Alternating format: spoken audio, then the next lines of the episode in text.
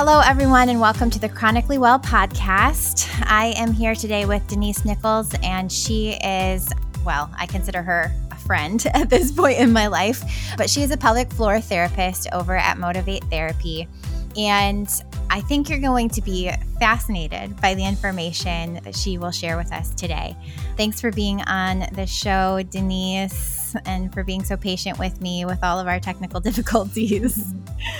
Okay, so before we get started, before we start talking about illnesses or vaginas, I would love for my listeners to know a little bit more about you. So, if you can just give a quick where do you live, who what do you do, maybe kind of sum up a little bit about what a pelvic floor therapist does and who you love.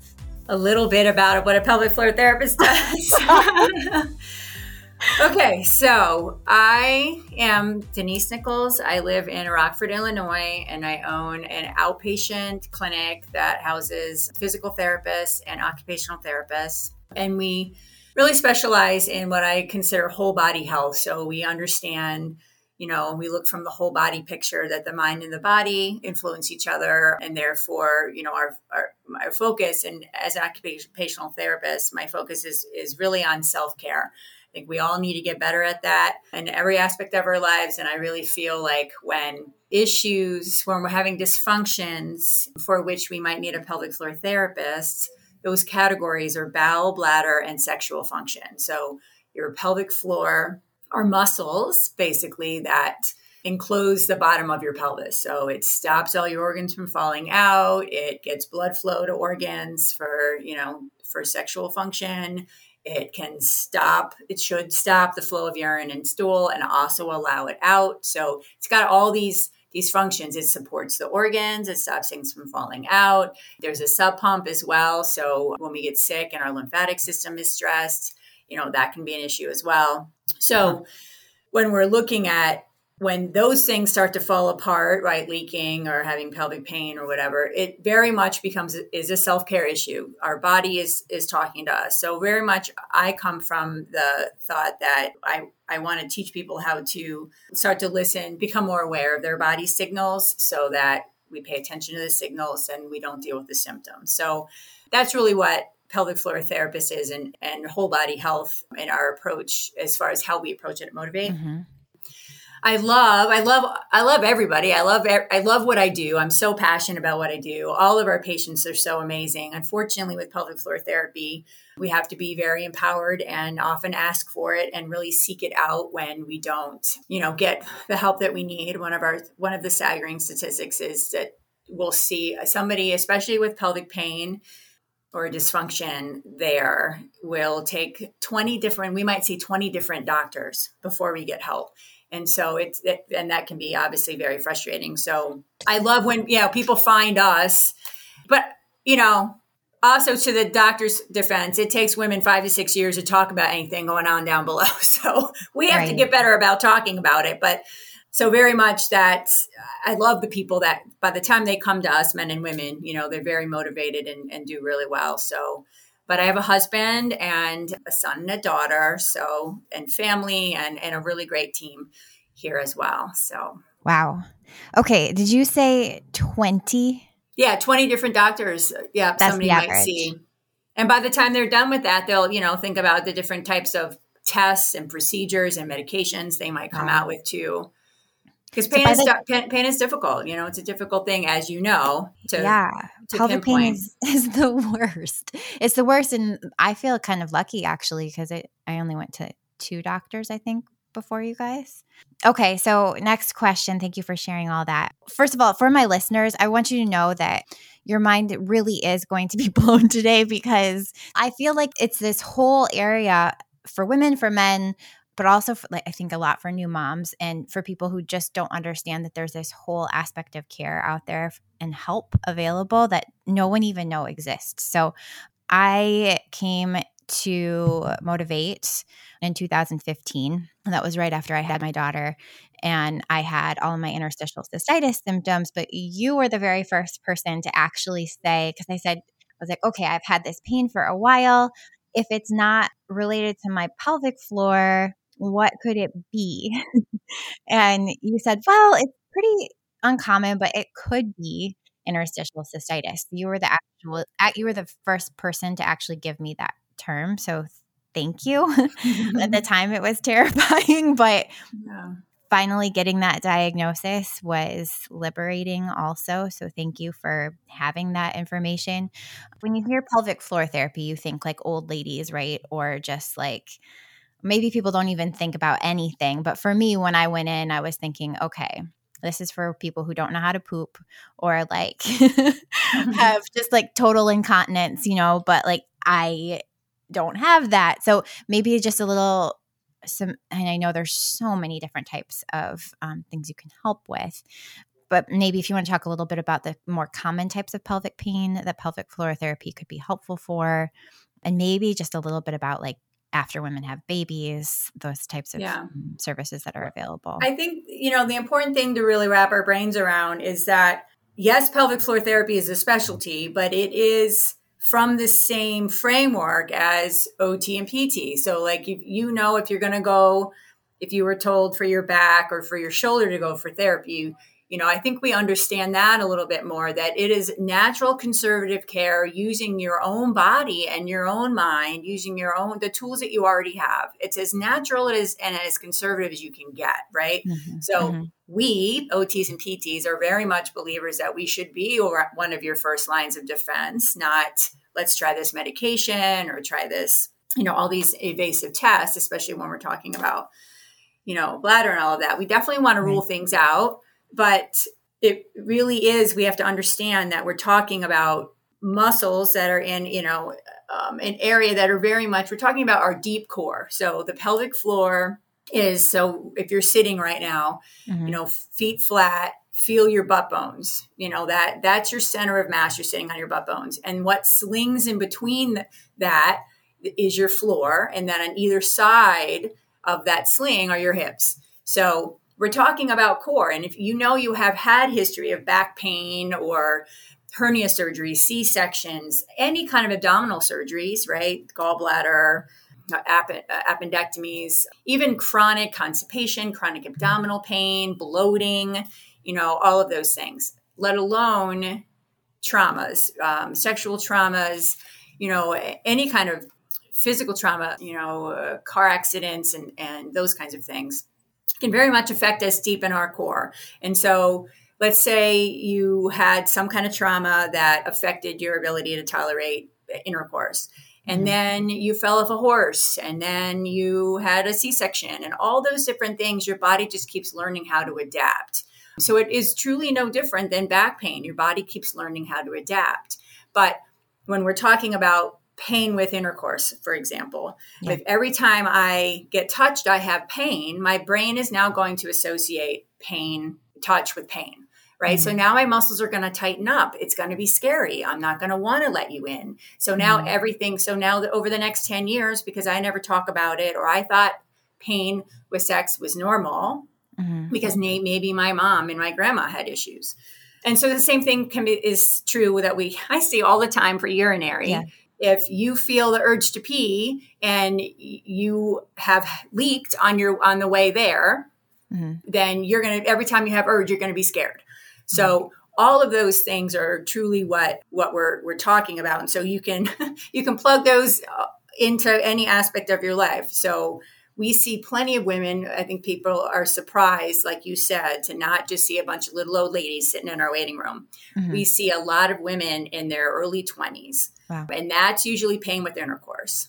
Okay. And then we see, right? Then we see, then we get that better, and then they get pregnant, which is always exciting. Why I always love. I just recently had a woman who stopped me in the hallway here and said, "I saw you five years ago and you changed my life. I have two children now." So that that was that's always, of course, why my job is so great. And talking about things that nobody wants to talk about. You know, it's yep. a safe space to like problem solve through this stuff.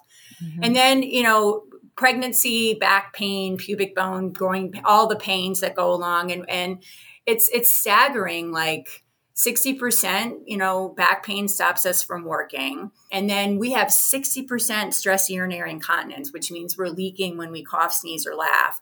That and then pain with intercourse up to a year after having baby. and so we don't, you know, other countries retrain the core, but, you know, the body has learned to waddle. It has learned to, to do all these compensatory things. And then we, we don't retrain it. Mm-hmm. And then all the hormone shifts and all the funky things that we do for breastfeeding. And, you know, and we just, there goes self care for the next 16, 18 years, truly. Yeah. Yep. And so the postures and all those things that get us into trouble. And now we work, we do the same job over and over and over for 20 years, the same things, right? So that's what our bodies are practiced at. And then we do some weekend warrior thing, you know, like weeding around the entire house on a Saturday, right? and then, right? And, and then, you know, and, and groin pain, it could be a groin pain or it could stop me from peeing. I mean, that's the thing about mm-hmm. the hips and the back. Um, and then menopause and then changes in testosterone and those kinds of things and then we can end up with pain with intercourse again so it's it's the ages and the stages of life and the, the hormone changes our, our habits the stress that we deal with all of those things really affect us deep to our core and that is what we're talking about our deep core that can be absolutely re-educated like any other part of your body that's what i love about motivate and everyone there. I mm-hmm. feel like you ladies were not just the physical therapists for me, but also you were the only people that were like, yes, this can change. This can get better. I, you were the first people to give hope that pain can actually go away. so, yeah. hope's a powerful thing, isn't it? It is. That belief in and of itself I think was a trajectory for change for me. So Good. I'm going a little off script here because you brought up a lot of women in their 20s with pain with intercourse. And I know I still have friends who have had children and they still cannot enjoy intercourse. Like they they have pain or they've Uh, they just fear it and it's no fun and I just I feel for them and I've been telling them listen, I think there's help. like I think you can get yeah. help for this. So what would you recommend to somebody who is experiencing that? I know obviously coming to see you, are there other programs? What well, this the- just goes it goes right back to what we were saying that you know because we don't talk about this stuff so li- just listening to things like this right so yeah. podcasts there are all kinds of awesome podcasts out there about pelvic floor therapy i mean dyspareunia is the fancy term for you know can't tolerate penetration so you could google dyspareunia, D Y S P A R E U N I A. And then Google, you know, or, or YouTube, there's all kinds of information out there. MotivateTherapy.com, we have information. We blog all the time about it. But it's understanding that just because it's common doesn't mean it's normal, right? So, unfortunately, I mm-hmm. think women think that it's always hurt so therefore it's normal that it hurts just like leaking right? I i will never be able to jump on a trampoline again because i've given birth and none of my friends that also have given birth they'll never be able to jump, jump on a trampoline again either and that's not true. You should be able to jump or run or do whatever you want right? Yeah. like leaking is not a penance for right. having a vaginal or c-section whatever. It's not. You should still be able to do it. Like you know we need to just be able to empower like step up for ourselves Mm-hmm. And that's really hard to do. You know, we get the mom guilt and and all those fun things that come along with not just losing our pelvic floors, but we right. also somehow justify that you know we're not as important and that and i and unfortunately i think that's the message that we send ourselves when we just allow ourselves to be hurt by our partner mm-hmm. Um, mm-hmm. and that's the thing is your partner doesn't want to hurt you i mean i hear that all the time that you know men see that you know, our, our partners whether it's male or female they see right. in your face that you're uncomfortable and so it's not fun for them Right. And so having having a supportive partner is super important. So I would say if you hopefully you have the kind of relationship where you can talk about it with your partner, mm-hmm. and and you know we have things called outercourse. So you know if if we can have pain free intimate experiences first and foremost mm-hmm. without pain that's so important but your body is not going to trust you if you keep allowing yourself to have pain. So being so not so stopping the force and learning how to have pain-free intimacy first and then pain-free penetration second. So we talk about self-massage and using vibration dilation. That's really important you know for for that population but also you know for the for scar care after baby for menopause and relubricating afterwards so you know learning how to be okay talking about this stuff and touching ourselves yeah. is is big too. Yeah.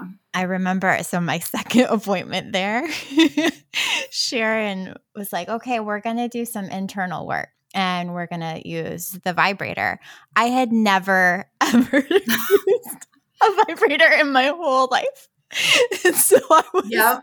yes. I was a little, I was a little nervous about what was going to happen. What are some ways that you use vibrators therapeutically because I've had this question from people. They're like, wait a minute, they give you a vibrator yeah. therapist office. I'm like, right. no, no, it's for all of these health reasons. right. Yeah. But so you're so, saying, first of all, to to kind of get your body used to pleasure or at least like associating touching yourself down there without pain, right? Right.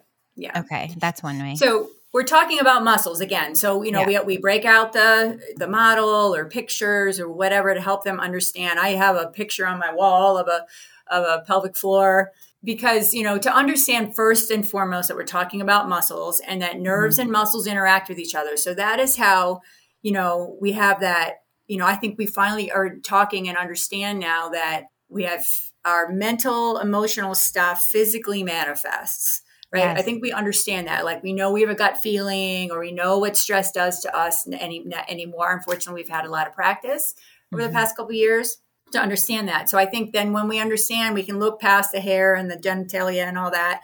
We can understand that they're muscles, and so muscles respond to massage, right? They mm-hmm. respond mm-hmm. to trigger point, and muscles need blood flow to be happy and healthy but we can't we're going to keep tightening if it hurts. So vibration is almost like white noise to the nerve. So rather than ow ow ow i am going to touch my hand with my finger and ow it hurts every time i do it right? But if i if i my finger is vibrating i'm going to feel the vibration mm-hmm. against my skin. I'm not going to feel necessarily pain. So mm-hmm. we can go to the area where there's a lot of nerves that are coming out. I talked about those bones you were sitting on right now. Right inside mm-hmm. those bones are nerves and arteries that are getting squished all day. So people who sit and those kinds of things, we can get in there and, and do vibration externally and internally. You can trigger point release. You can calm the nerves down. Like I said, you can maybe what what if you had pain? If you didn't have pain with this kind of penetration, because your body's is more tuned the, to the vibration. Mm-hmm. and now we're getting blood flow muscles are relaxing and then that's how we begin to retrain. And now the mm-hmm. brain can learn oh look i'm squeezing my butt every time i try to do this thing. Yeah. Oh i can get a control of that. I can talk to my partner about remind me to breathe or you know help me be aware of these things. So you cannot change anything that you're not aware of and you're never going to become aware if you don't take that step step forward and step outside of our box a little bit but that's where you know this kind of this kind of thing can be very very motivating especially if it's you know wanting to yeah. have babies yeah. but you know yeah. it, it does it, it changes your relationship with your partner for sure you said step out of your box. It's kind of stepping into it's, it. ha, ha, ha, yes. Sorry. In more okay. ways than one. Yes. Gotta um, to love the box.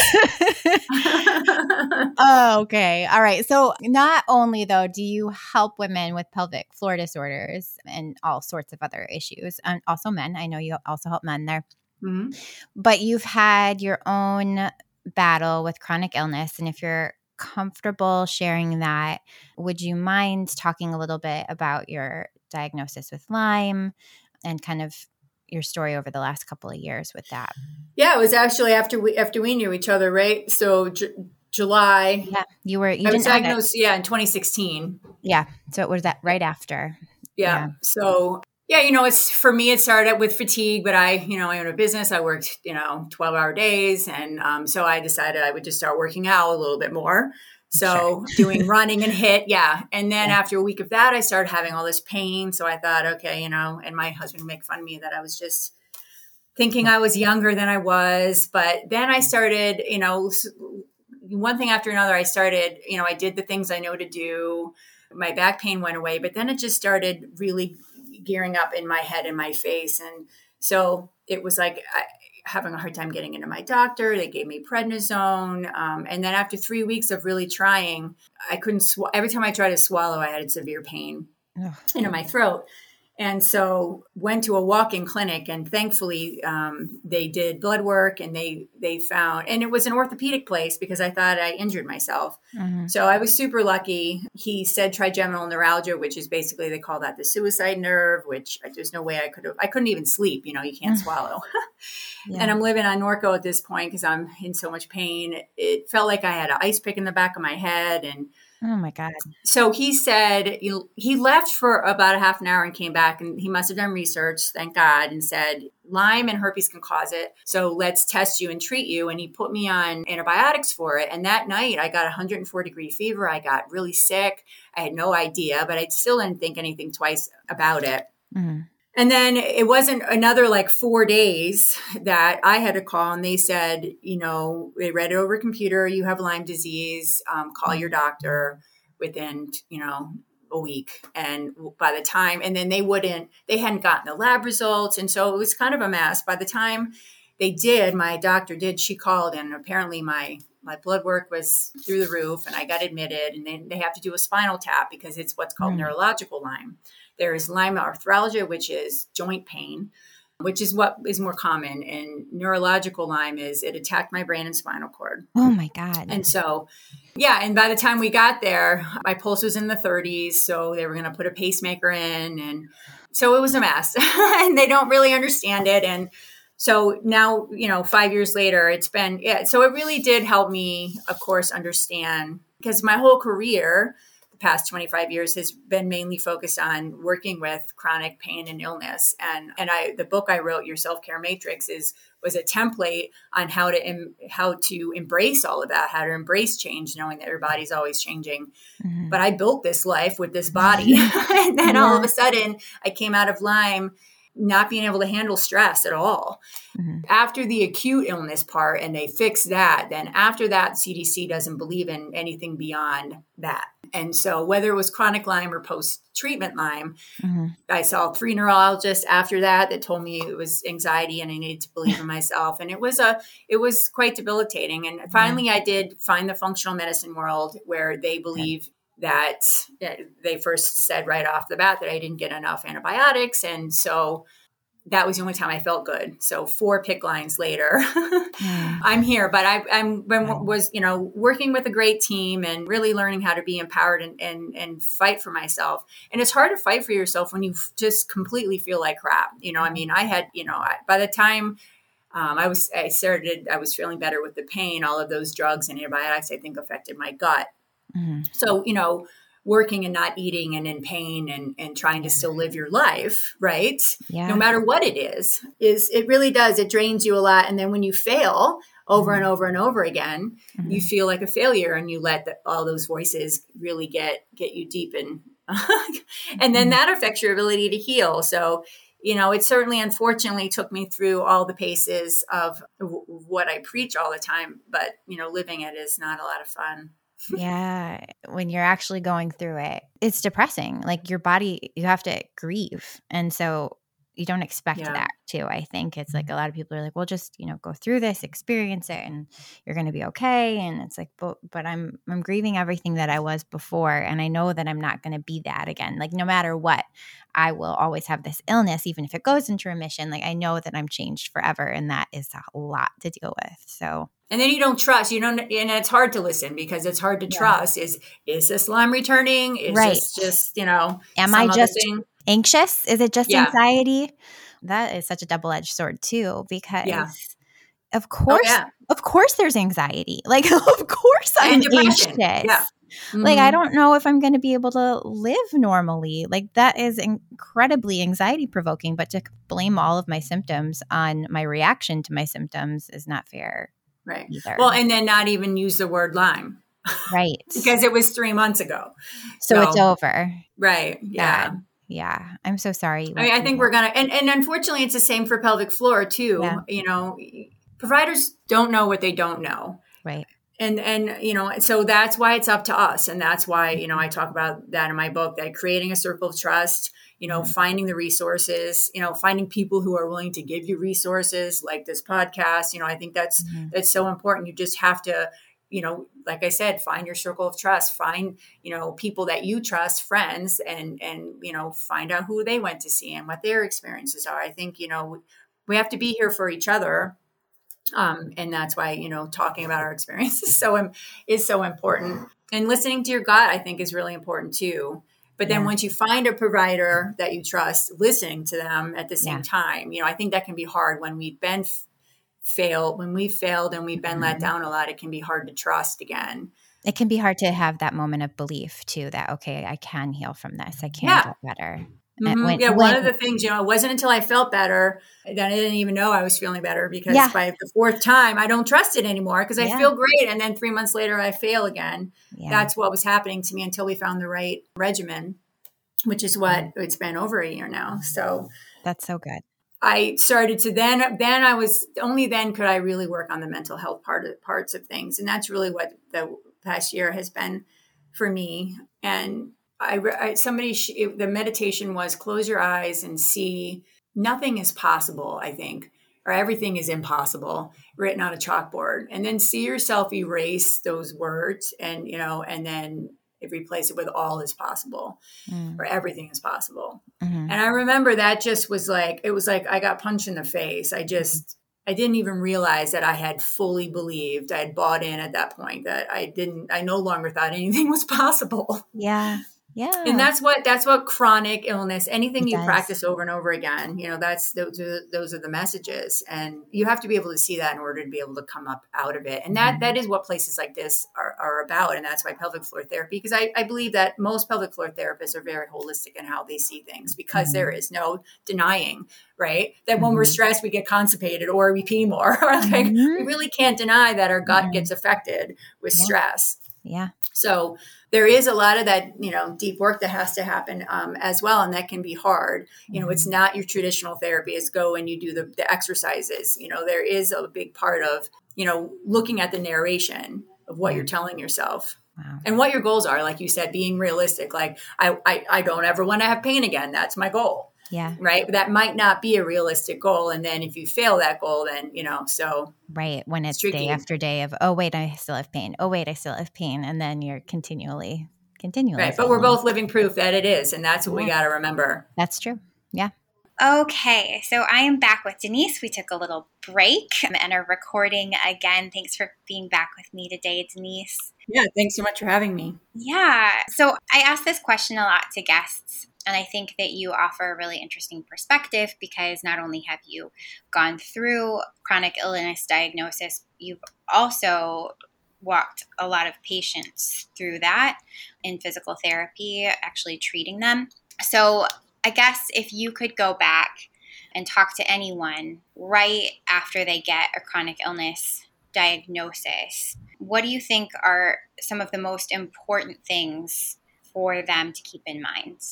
Wow. I know. you know, right when you first get diagnosed, you know, I, I, I, I, believe it's hard to probably hear anything. You know, when I look back, you know, at, at the beginning of my journey, you know, fear and, and, and panic and all of those things, and just and and literally trying to survive is obviously what's most important and priority. So, I very much believe in surrounding yourself with people, with your people and your support. So your support group. So you know, honing in on that support group and, you know, and really understanding who you want to surround yourself with sets you up for when when you do right we're all inevitably going to go through something so having set yourself up with a support group of what I talk about in my book is your circle of support, which includes friends and family, trusted friends and family, but also really honing in on the people that you feel really listen to you between your primary care physician, your OBGYN, you know any other specialists as well as alternative and complementary medicines. You know i think massage therapy is a really integral part reflexology you know chiropractic care those kinds of things. So that's a great way to, to set up so i think prevention yeah. um, is certainly what i've learned and paying attention to your body and um, the signals that your body's giving you now before they become symptoms so then when you know understanding your normal so that when signals start happening, we can try to be in touch right away at the beginning with my Lyme disease, I started having pain, which I knew was off. Like my neck hurt and it started really taking over my life. And I think that's really, that's when we're really good at, we kind of value ignoring and enduring pain. Truly. We talked about this earlier, how people think about it at the very end. We'll, I'll be um, 60 minutes into an evaluation and they'll go, Oh, yeah, that's right. I've had low back pain my whole life. They don't even think of it as pain or as as anything, right? But pain is your body telling you something's wrong. so I had I had this pain and, and I immediately started doing all the things I knew how to do from therapy, which I'm an occupational therapist. So I think that affords me the that's the you know looking more at the integration of the mind and the body. So I did all the physical things. I did the modalities. I saw a chiropractor. I, I immediately tried to be empowered to take care of myself and I wasn't getting anywhere. And so it took me three, four weeks before I got the diagnosis, and which, you know, compared to others, well, I was very lucky. So trying to stay on top of it and fighting for yourself, I, I really did have to fight. And then, but that was only the beginning you know and and i was very much i was ready to go back to work the the next day i they basically put a, put a Holter monitor on me talked about putting me on a pacemaker and i went home with an iv in my arm for 30 days and i was ready to go back to work so i really had to be forced you know to to, to stay home for six weeks and so i think learning how to let go i that's the other thing when we talk about you and i have discussed mindfulness and having a mindfulness practice. These are all things that I wish, you know, that I had had. I, I very much valued my, my, my physical health. So when my pain and energy and all of those things started to affect my quality of life, then I fought for myself.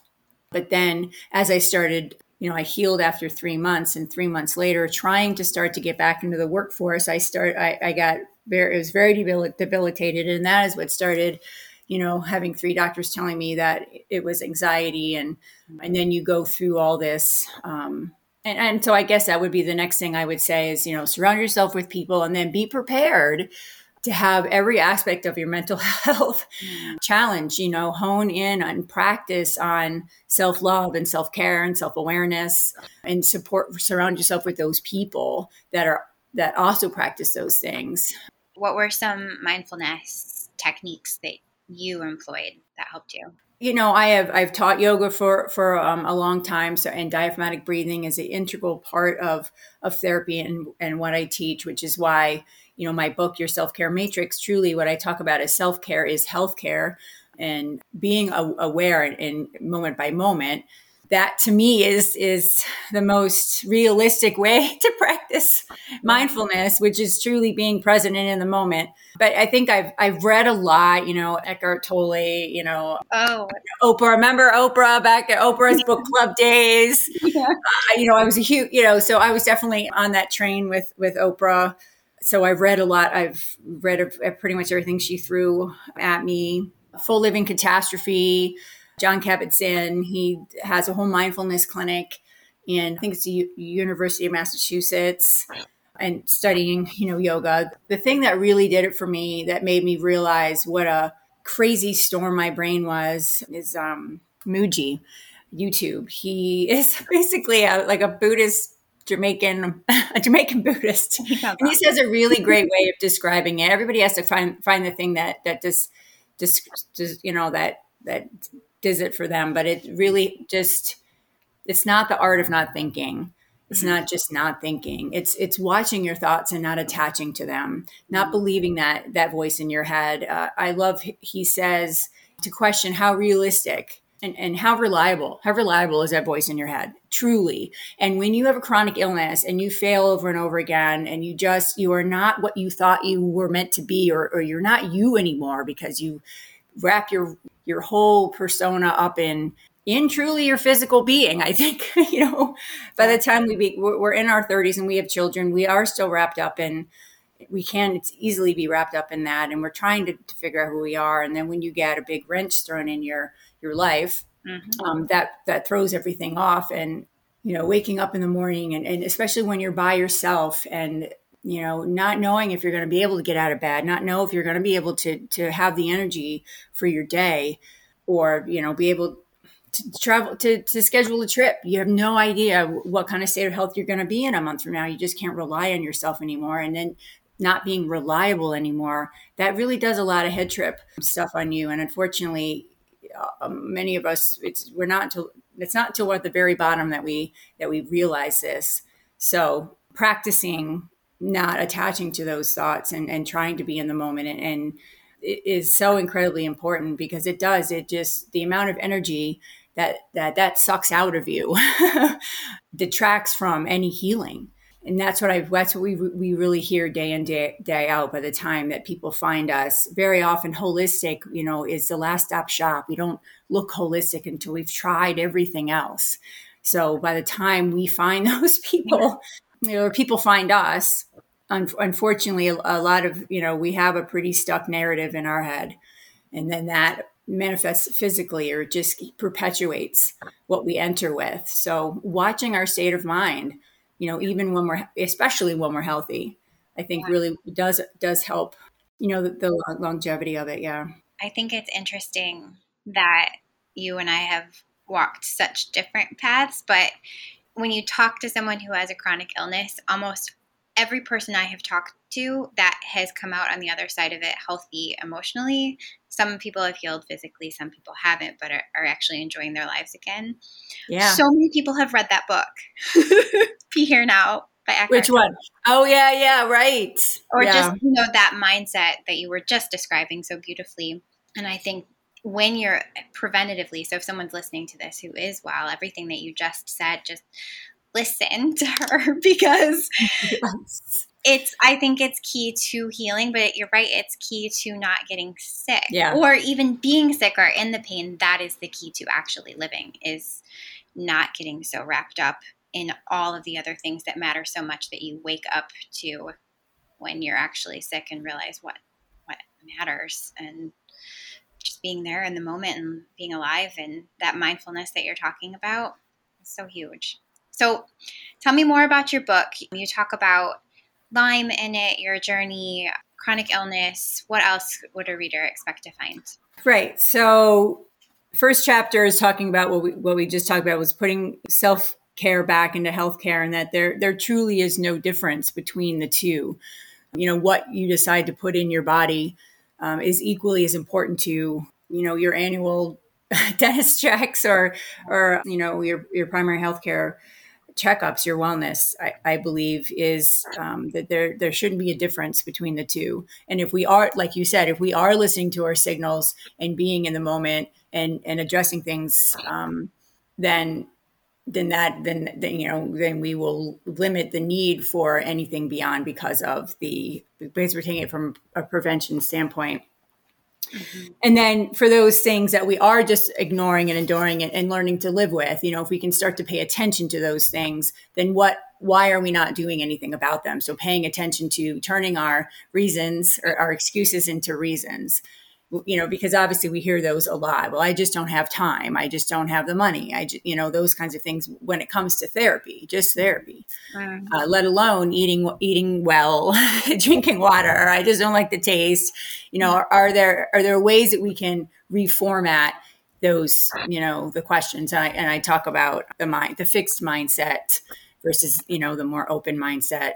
You know, I, the I can't versus I won't versus I, I want to learn, I want to try. And, and that's really what um, following a book or listening to a podcast is you know that's the motivation you know that's that's hope. So you know holding on to hope and continuing to reach for things that speak to you that, that make that seed inside of you you know inside of your belly grow a little bit just continuing to fight for yourself and, and that's what i talk about is is using this chronic whatever and just to define chronic right that's anything that that's more than three months that you're living with for more than three months. And by the time three months comes around you are you know if you look at your circle of life and all of the things that you're doing right from your immediate family to your work to you know the community things that you enjoy doing within that three months our circle has gone down to just the middle right? We're just we have had to get rid of our community things. We had to get, you know, maybe our work is suffering and now, you know, we are only honing in on our immediate care, our immediate family.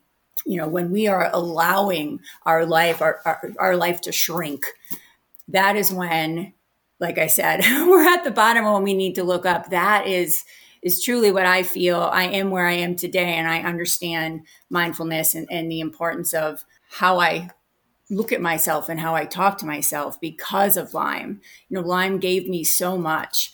It, it took away a lot, and it was yeah.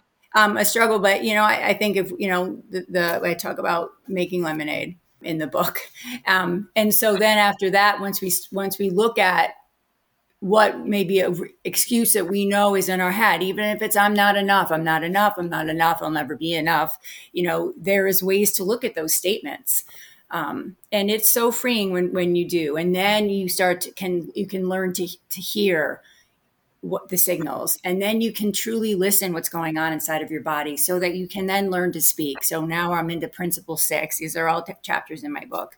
So then once you can learn to speak your what your normal is because now you're aware of what your normal is and what signals are going on that's when then you can start to um, make your dream team you know surround yourself with the, people what what what's positive in your life and, and what can you start to shed now that you are feeling good enough that you can that you are are deserving of good loving people and and healing i think it, you know we when we get knocked down enough we don't we start to think maybe we're just not worth it or that it's not possible.